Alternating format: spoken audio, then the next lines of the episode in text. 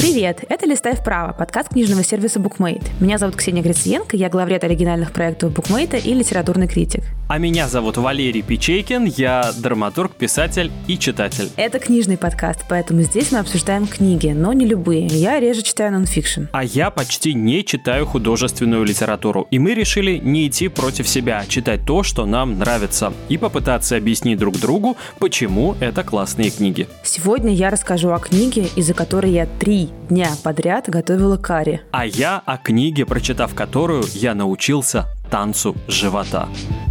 Надеюсь, ты это покажешь. Особенно в подкасте. Это очень хорошо будет выглядеть. Ну, можно аудиореакцию, знаешь, надо вставить просто мою.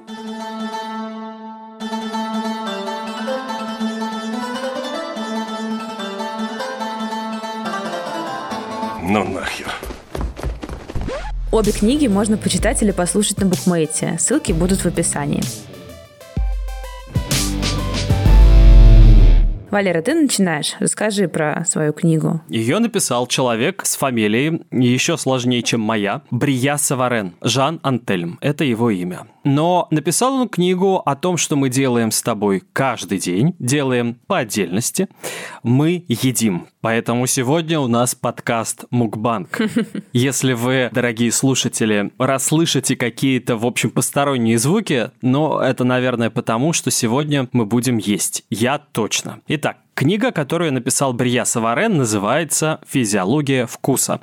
Ее выпустило издательство «Азбука Аттикус», перевел Леонид Ефимов. Кстати, перевод на русский язык с французского, то есть непосредственный прямой перевод, появился только недавно, в 2021 году. До этого книгу, насколько помню, переводили с немецкого языка. Книга, на мой взгляд, очень крутая, и очень важная, потому что Брия Саварен пишет книгу о физиологии вкуса, а я называю ее философией Куся. Опять Кусь. После подкаста о мемах мне хочется называть так все, но Кусь и его философия, его суть – это содержание очень важной книжки, написанной довольно давно, и Брия Саварен родился в такую дату, которую трудно забыть. Это 1 апреля он первоапрелец, как и Гоголь, как и Рахманинов. Он родился 1 апреля 1755 года, то есть он еще с 18 века написал нам о том, что такое еда, как ее есть, но самое главное, что о ней думать. И вот эта связь желудка и мозга в этой книжке для меня самое важное, крутое и интересное. Кто такой сам Саварен? Не подумайте, что он зожник, диетолог, нутрициолог, ни в коем случае. Он философ еды. Сегодня такого человека, наверное, назвали бы фуди. И этот человек не будет учить нас составлять дневник питания, как Дэвид Нат учил нас составлять дневник пьющего человека. Но, Ксения, тебя он научит есть и есть со вкусом, но без обжорства, потому что тот, кто объедается и напивается, не умеет ни есть и не пить. Это, кстати, один из его афоризмов, с которых он начинает книгу. И вся его книга написана невероятно вкусным языком, хотя я не очень люблю, когда так о чем-то говорят, но это правда очень вкусный текст. Опять твои мужчины пытаются меня научить, как пить, как есть, как наслаждаться этим.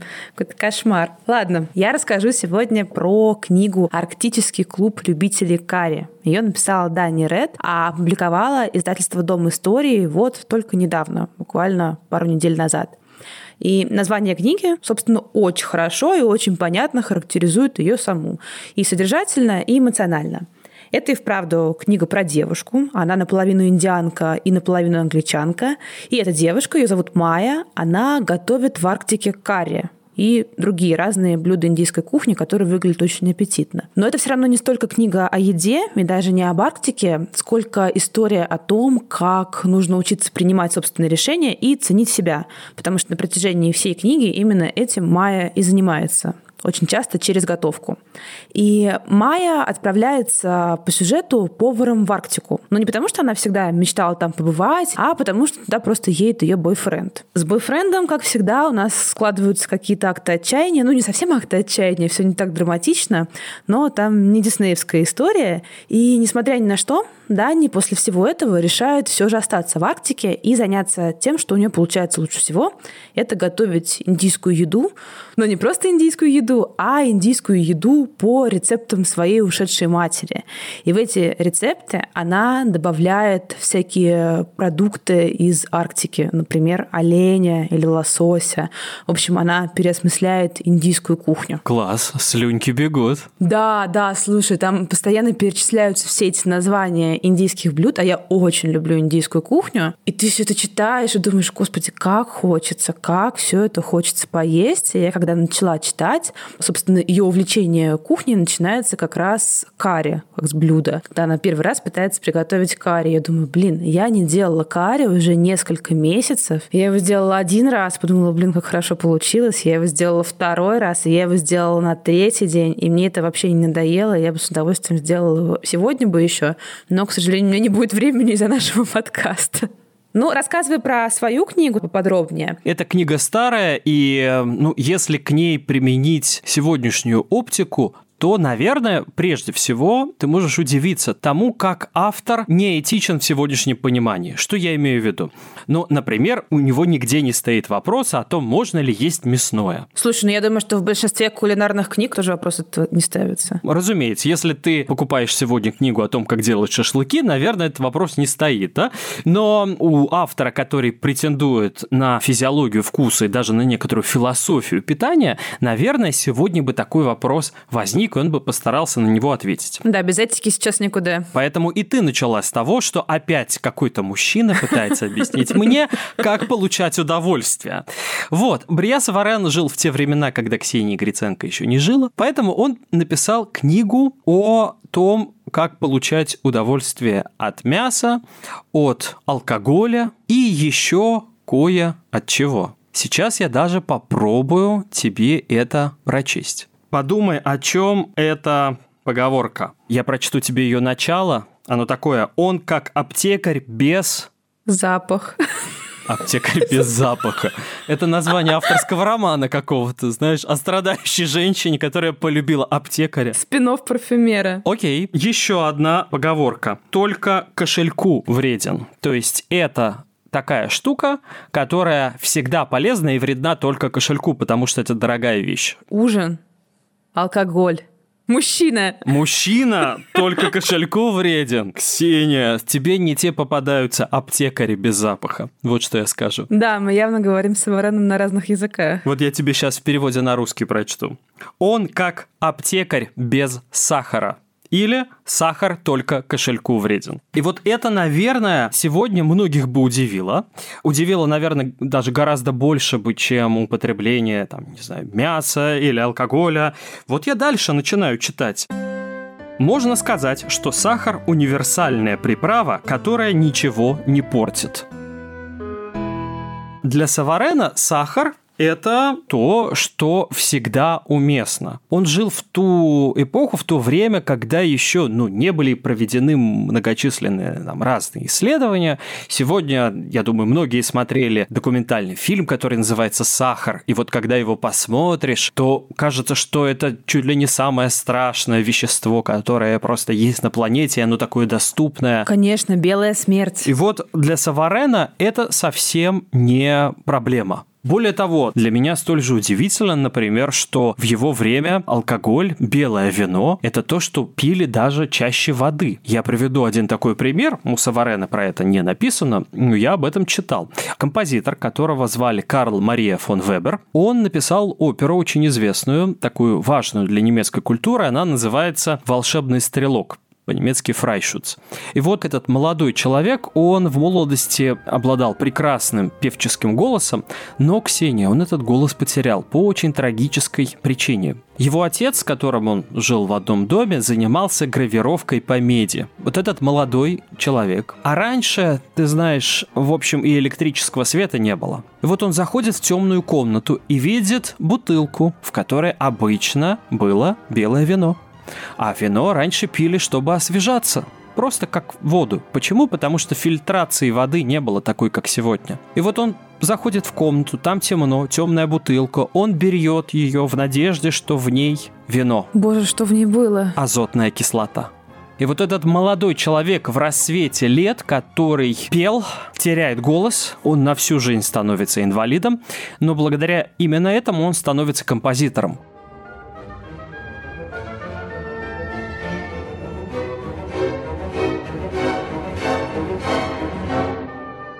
Я рассказал эту трагическую историю для того, чтобы вас, друзья, поместить в контекст времени. Времени без электричества, времени без чистой воды, времени, когда пили много алкоголя, ели сахар, ели мясо. И раньше для того, чтобы получить мясо, нужно было отправиться куда? Не в магазин, а на охоту. И на эту охоту иногда в самом, как правило, конце приезжали женщины. Как ты думаешь, почему охота после этого портилась. Они начинали флиртовать друг с другом и отвлекались от охоты. Ага, вот смотри, вот видишь, ты эту книгу не читала, ну как будто читала. Ты права. Итак, мужчины поехали за дичью, и вот Саварен в размышлении, я подчеркиваю, в философском размышлении о природе охоты, которая называется «На охотничьем привале», он рассуждает о дамах и о том, как дамы, явившись на охоту, делают ее чуть хуже. Почему? Ответ такой – Поскольку дамы еще пребывают на заре своих лет, а охотники – материя легко воспламенимая, то нет никакой возможности, чтобы между обоими полами не проскочила эротическая искра, которая пугает стыдливую Диану-охотницу. Вот она в своем неудовольствии и лишает ослушников своих милостей на весь остаток дня.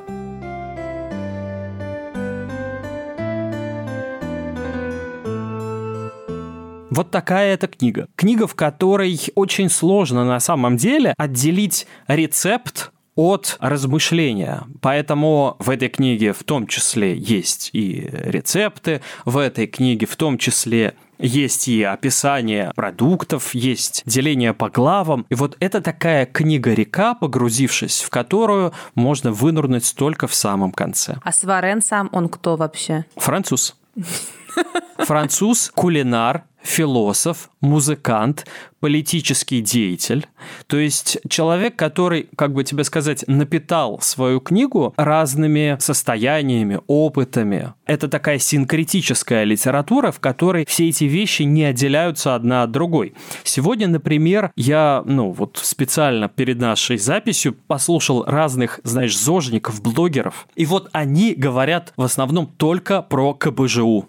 Калории, белки, жиры и углеводы. И о том, как закупиться на такую-то сумму. Но это совсем не про Саварена. То есть сегодня, если ты включишь какого-то блогера, а он тебе начнет говорить про муз, про Диану Охотницу, про философию еды, ты, наверное, его выключишь. А я нет. И вот когда я стал читать физиологию вкуса, я был именно в восторге от того, что Саварен именно так смотрит на очень привычную повседневную вещь, на еду, и поднимает ее на самом деле до, хотел сказать, до звезд, до мишленовских звезд. И не случайно этот человек сам стал едой. Как ты думаешь, какой? А мне кажется, я помню. Это какой-то десерт такой... Ты путаешь с Наполеоном? Нет, ну типа как ромовая бабка, что-то такое пропитанное. Пропитанная бабка? Нет. Ты на меня очень пристально смотришь, погоди.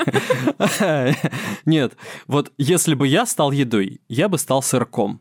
А Брия Саварен стал сыром. Потому что бри? Вот не путай, не бри, а брилья Саварен. Так он сегодня называется.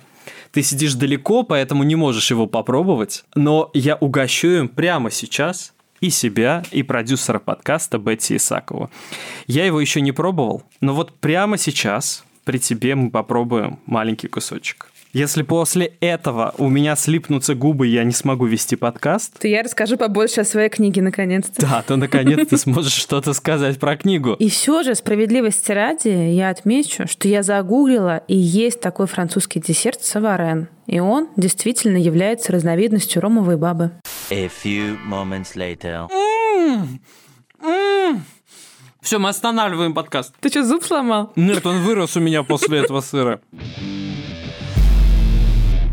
Пока ты там ешь, я расскажу все-таки про свою книгу. И ты знаешь, там не про высокую кухню, не про прекрасные сыры, а там что-то про комфортную еду. И я очень давно не читала таких книг. Мне кажется, наверное, с подросткового возраста, потому что это ну, сразу написано было, что это такая легкая, непосредственная книга с незамысловатым сюжетом, все там так тепло и приятно. И поэтому я немножко скептически относилась к этой затее, но решила попробовать все-таки ее почитать. Ну, Карри, в конце концов, и, наверное, что-нибудь интересное там будет. И я так кайфанула. Мне так понравилось ее читать. И вот почему я начала про комфорт-фуд и комфортную еду. Вот есть комфортная еда, которая как-то успокаивает, вызывает чувство дома. А есть комфортная литература, комфорт-фуд литература. А я, кстати, хотела у тебя спросить, какая у тебя еда, которая вызывает у тебя такие комфортные домашние чувства? Ну, если эта еда была приготовлена для меня, то, знаешь, любая еда, которую готовили для тебя, даже если это хлеб с маслом, приобретает контекст. И вот у Саварена, кстати, тоже много про контекст, про то, как мы едим. Поэтому даже если это что-то очень простое, но сделано для тебя, сделано с любовью, то это всегда вкусно. Справедливо. У меня, конечно, все как-то банальнее. Я люблю пюрешечку. И пюрешечку у меня вызывает чувство комфорта. Ну, в общем, ладно. Есть еще комфорт-фуд литература. И в английском языке для этого даже есть термин. Называется это feel good литература. То есть это литература, после которой тебя не выворачивает наизнанку, как после упомянутых актов отчаяния, или в процессе чтения которой тебе не хочется все погуглить, узнать, закопаться в какие-то интеллектуальные дебри. Это книга, после которой тебе просто хочется посидеть, подумать, поразмышлять, что произошло, и самое главное, после которой ты себя будешь чувствовать очень хорошо. Ты просто читаешь эту книгу и получаешь удовольствие. В конце ты, может, заплачешь немножко, ну так, знаешь, приятно заплатишь, такую слезу пустишь, как от видео с милым животным. И вот книга Дани Ред, она такая, ее нужно читать, когда хочется просто отвлечься. Особенно, мне кажется, сейчас это супер актуально, когда ты уже дум скроллишь, читаешь новости постоянно, и все происходит, происходит, происходит. Очередная тяжелая тяжелая книга, драматичная книга, там она, наверное, тебя захватит, но, возможно, она еще больше разбередит все в тебе. А такие книги, как «Арктический клуб любителей карри», это та книга, которая сможет заставить тебя почувствовать себя более счастливым и каким-то таким наполненным, почувствовать все приятные эмоции, которых по каким-то причинам тебе не хватает. И, в общем, я тебе советую поесть не только сыр, когда ты захочешь себя почувствовать счастливым, но и книгу. Но и поесть книгу, да, попробовать почитать ее во всяком случае. Слушай, большое тебе, правда, спасибо за то, что ты открыла для меня такой жанр литературы. В советском бумерском прошлом это все называлось мелкотемье, когда у героев все как-то вот помещански хорошо. Дескать, зачем это читать? И вот сейчас я об этом думаю и понимаю, что Саварен на самом деле написал тоже такую книгу о комфорте, потому что обычно книги пишутся, чтобы нас воспитать, иногда высечь нас розгами, чтобы окунуть нас в бездну. А вот Саварен пишет книгу о такой природе, которая нужна для того, чтобы сделать человеку хорошо, потому что, ну, никто не готовит еду плохо или плохой. Сама концепция невозможна такова, что еда может быть воспитательной, или от еды ты должен страдать, и она тебя чему-то научит. От алкоголя можно. Да, но в виде похмелья, и для этого пишутся книги вроде «Пить или не пить». И у еды, кстати, тоже бывают разные побочные эффекты, например, Саварен довольно много пишет про тучность. Кстати, сам он тучным не был. Моя книга вообще начинается с гравюры, на которой изображен довольно стройный, молодой мужчина. Вот Саварен показывает, что, смотрите, я не располнил. Раньше полнота была совсем не тем, чем она является сегодня. Помнишь, наверное, книгу «Три толстяка»? Толстяк – это человек, который не просто выглядит полным, эта полнота демонстрирует, как и в сказке Олеши, что то, что он буржуй, капиталист, и вообще он как бы присваивает себе чужое. И вот не случайно Саварен живет и пишет в то время, когда полнота была показательной. Сегодня, если бы Олеша писал книгу «Три толстяка», он бы не написал ее о трех толстяках. Как сегодня выглядит капиталист? Он выглядит стройным, поджарым, он после многочисленных пластических операций, он на ЗОЖе. И вот Саварен пишет в те времена, когда пища и доступ к еде был совсем другим, когда не было супермаркетов. Саварен пишет книгу, конечно, раньше, но все-таки в ту же эпоху, когда Кнут Гамсон напишет роман «Голод», о том, как его герой голодает в богатой и изобильной христиане, но тем не менее он голодает, потому что еда долгое время была гораздо менее доступна. И полный человек выглядел, конечно, иначе, и ему скорее завидовали для того, чтобы соединить, как сам Саварен соединяет вкус с мыслью, я хочу привести в пример человека, которого, я думаю, ты знаешь и знают наши слушатели. Это великий кулинар, который первую половину своей жизни посвятил музыке. И вот в 35 там 37 лет, он оставляет музыку и занимается вторую половину жизни тем, что угощает друзей. Его звали Джоакино Россини. Автор оперы «Сивильский цирюльник», Вильгельм Тель.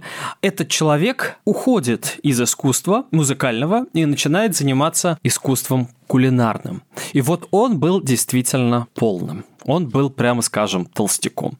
И еда для него была одним из важных смыслов жизни. И вот вторую половину жизни он посвящает именно еде. У него, кстати, есть шуточное произведение, музыкальные пьесы, названные «Горячие закуски», или одна из его арий называлась «Рисовой», потому что, когда он ее писал, он готовил ризотто.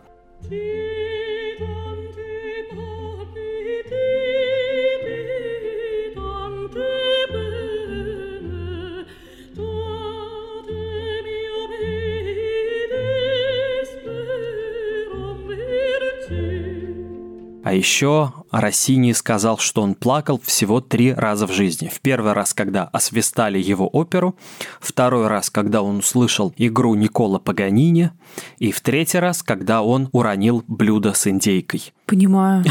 И я его тоже понимаю. Вот третий раз он заплакал, а я заплакал сейчас, когда об этом рассказал. И вот Джакин Россини – это тоже такой философ кулинарии. Я как бы расширяю этот контекст для того, чтобы показать вам, что Брия Саварен – это такой человек, который существовал в такую эпоху и в такой среде, где к еде относились не столь утилитарно, не как к набору КБЖУ, он философ еды. В русской литературе, кстати, был такой человек Владимир Адуевский который под специальным псевдонимом выпустил кулинарную книгу. Он назвался «Маланья Кирикиевич Пуф» и опубликовал книгу лекций о кулинарии, но это больше рецепты. Это настоящие рецепты, которые можно приготовить. Они очень сложные, а у Саварена рецепты появляются только в самом конце, но даже там он сохраняет верность своему методу, например, рассказывая про омлет священника, и он дает этот рецепт, он начинается словами «Возьмите на 6 персон пару хорошо промытых молок карпа и бланшируйте их, погрузив на 5 минут в уже кипящую и слегка подсоленную воду». Но перед тем, как перейти к этим словам, он рассказывает о том, как одна дама, госпожа Р, посетила священника, который приступил к застолью не в 6 часов, а в 5, и вот там, на этом застолье, был этот омлет. То есть целый провинанс, целая биография омлета, и только потом сам омлет.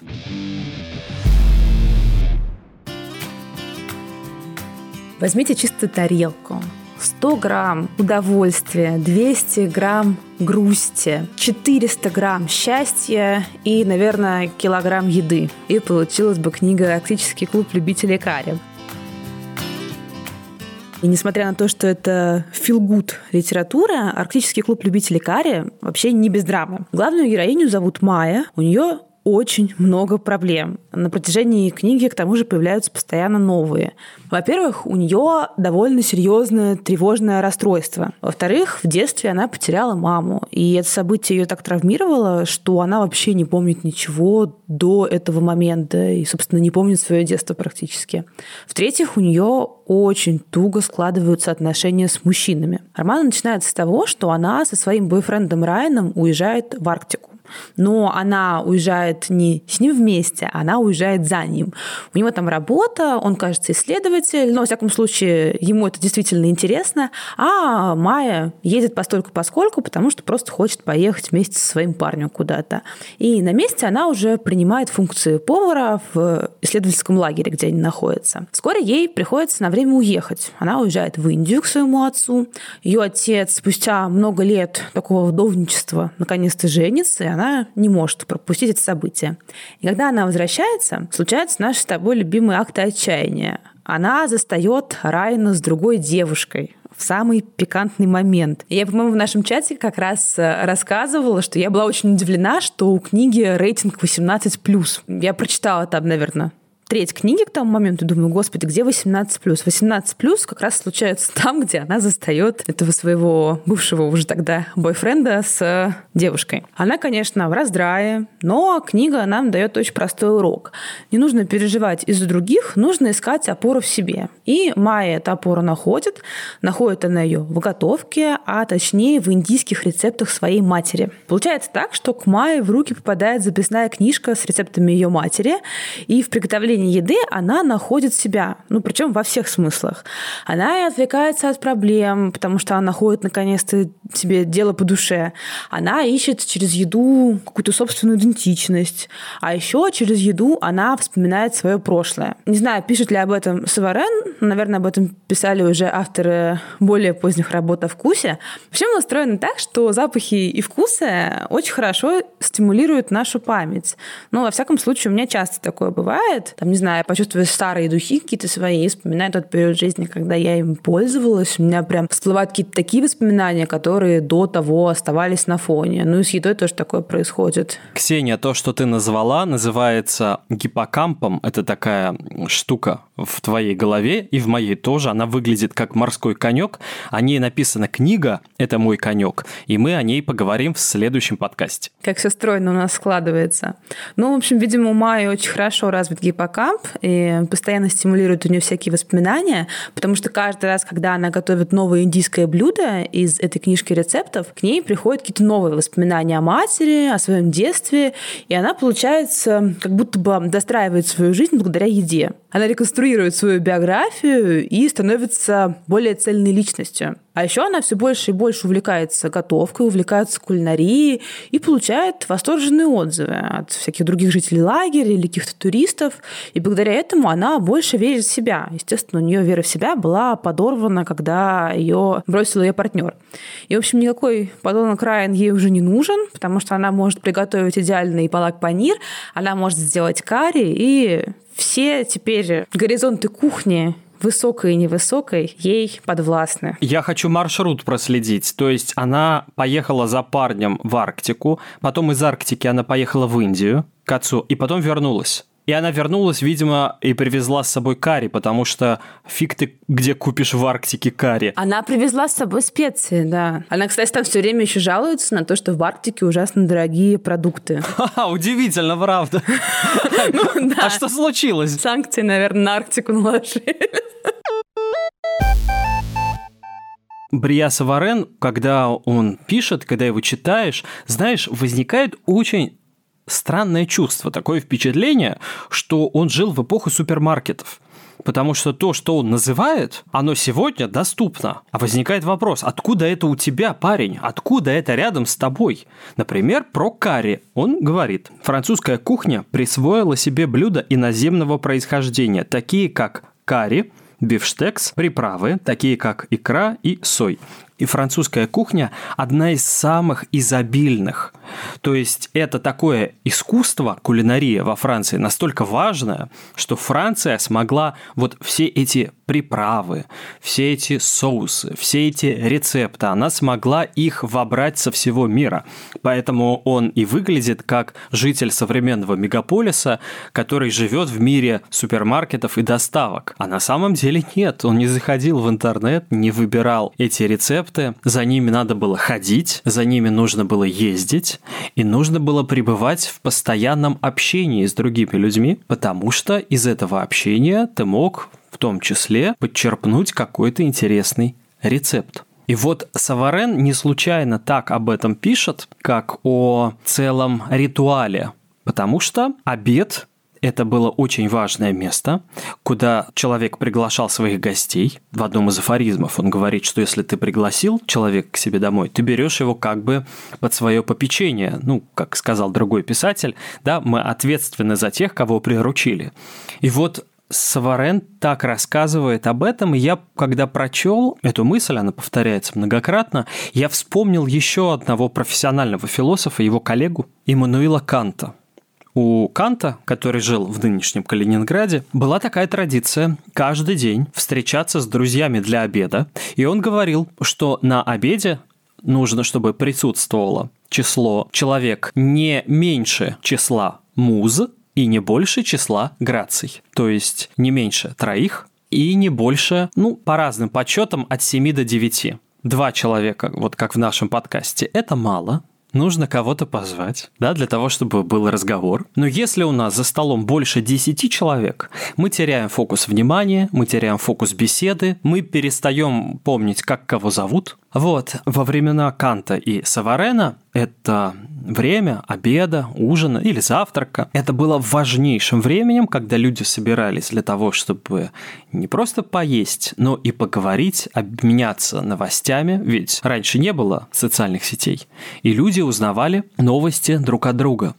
И вот в том же Калининграде, кстати, где я в музее Канта увидел эти правила жизни Иммануила Канта о том, как есть и жить, в том же Калининграде мне рассказали, что квартиры продавались дороже, если возле дома был широкий, а не узкий тротуар.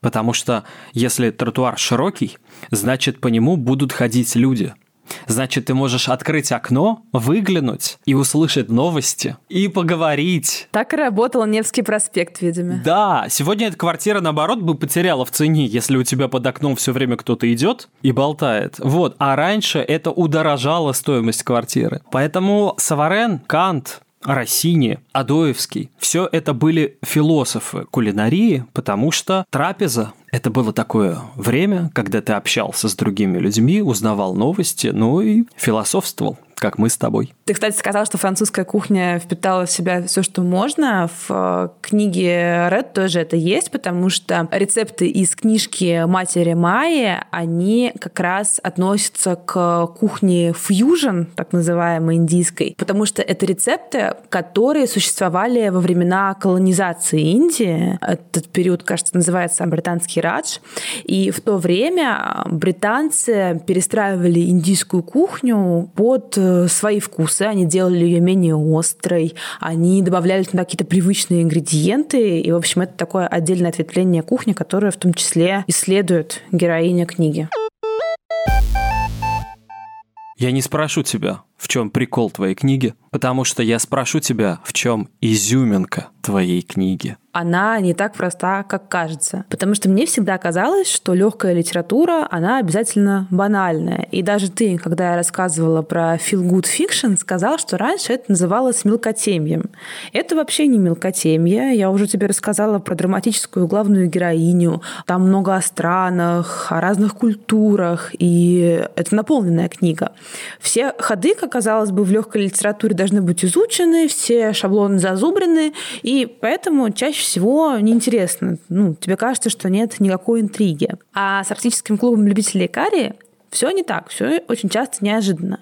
Ну, если постараться как-то все эти изюминки разложить на столе и описать, то можно, наверное, это сделать так. Во-первых, первая изюминка, там действительно очень живая героиня, у которой живые проблемы. Дани Ред, мне кажется, тонко прям описывает все особенности тревожного расстройства и того, как вообще человек с таким расстройством живет, с какими проблемами он сталкивается, какие у него эмоции, переживания и мысли. Это как будто бы ну, не самая распространенная тема в литературе, и мне кажется очень важным, что она ее вообще поднимает. Майя ходит к психотерапевту регулярно, У нее там свои взлеты и падения, процесс психотерапии там описан довольно точно. Ее жизнь в Арктике как будто бы и не демонизируется, и не романтизируется. Она показывается такой, какая она есть. Там есть много неожиданных возможностей, есть какие-то там дружелюбные пушистые песцы, очень милый персонаж, кстати. Это прям полноценный персонаж, у которого есть своя роль. Но помимо вот неожиданных возможностей и дружелюбных героев, там есть и неприятные возможности. Например, там можно заболеть пневмонией, можно встретить белого медведя. Это тоже очень неприятно. И довольно живо показан весь процесс жизни в Арктике. И самое главное, главная героиня постоянно развивается. Она развивается не только профессионально, потому что она все больше готовит, она узнает больше рецептов, она больше их придумывает, но она еще развивается внутренне. И это прям, знаешь, идеальный образец того, как помогает терапия. Там очень круто и живо это изображено, и, в общем, дает такой хороший моральный урок. Помимо этого, вторая изюминка – это интересная история сразу о трех культурах и местах. Там есть Арктика, там есть Британия, потому что изначально в Арктику Майя переехал из Британии как раз. И там есть очень много об Индии. И книга рассказывает о том, как в одном человеке и в жизни одного человека все это может сочетаться очень органично. А иногда это еще и сочетается в одном блюде. Я тебе уже рассказывала, что что Майя со временем учится добавлять в индийские блюда местные ингредиенты там, лосось, оленину и так далее. Это, во-первых, ее фантазия, как бы ее творчество кулинарное, философия и физиология вкуса, которую она изучает. А во-вторых, это просто практически очень удобно, потому что это дешевле. Ну и последняя, третья изюминка. Раз уж мы с тобой некоторые спойлеры сказали, например, о том, как развивается ее кулинарное искусство, сюжет этой книги не развивается по шаблонам романтической литературы. И я прям ждала, что все любовные и около того линии, которые там есть, будут развиваться, ну, не знаю, не как в «Сумерках», но, наверное, прям как во всех мелодраматических ромкомах. Но там все происходит не так. Я не буду говорить как, но меня это, правда, удивило, и я думаю, что это может удивить какого-нибудь другого читателя. Так что это очень ценно. Вкус – это вещь непередаваемая. Иногда вот приходится потратить жизнь или написать роман, чтобы ты почувствовала это переживание, которое ну, невозможно передать. Ведь звук, особенно в эпоху звукозаписи, передается. Текст передается. Мы даже великие картины смотрим очень часто на планшете. Вот я не видел Джаконду, но я видел ее много раз в репродукции. А вкус – это самая непередаваемая вещь. Поэтому сегодня, попробовав сыр, брилья, саварен, мне пришлось стонать. И, Ксения, ты даже говорила мне, ну хватит стонать. А ведь я стонал для того, чтобы передать это переживание. Стонал от души. Именно от души, не от живота. И вот Бриля Саварен написал книгу об этом самом непередаваемом чувстве, которое захотел передать. Вот за это ему реально большое спасибо, потому что он вкус, еду поднимает от физиологии, от желудка к мозгу и к душе. Также делает Дани Ред в книге «Арктический клуб любителей кария». Он был бы ее идеальным бойфрендом.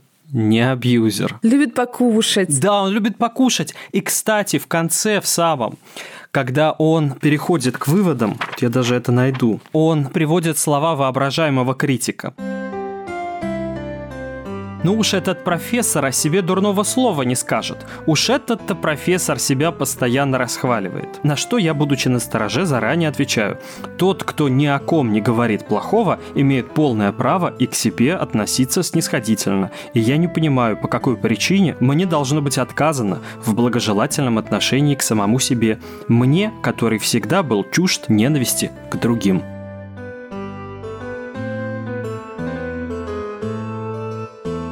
И вот эта книжка написана действительно очень-очень добрым человеком. Поэтому фраза «ты раздобрел» отныне для меня звучит именно так.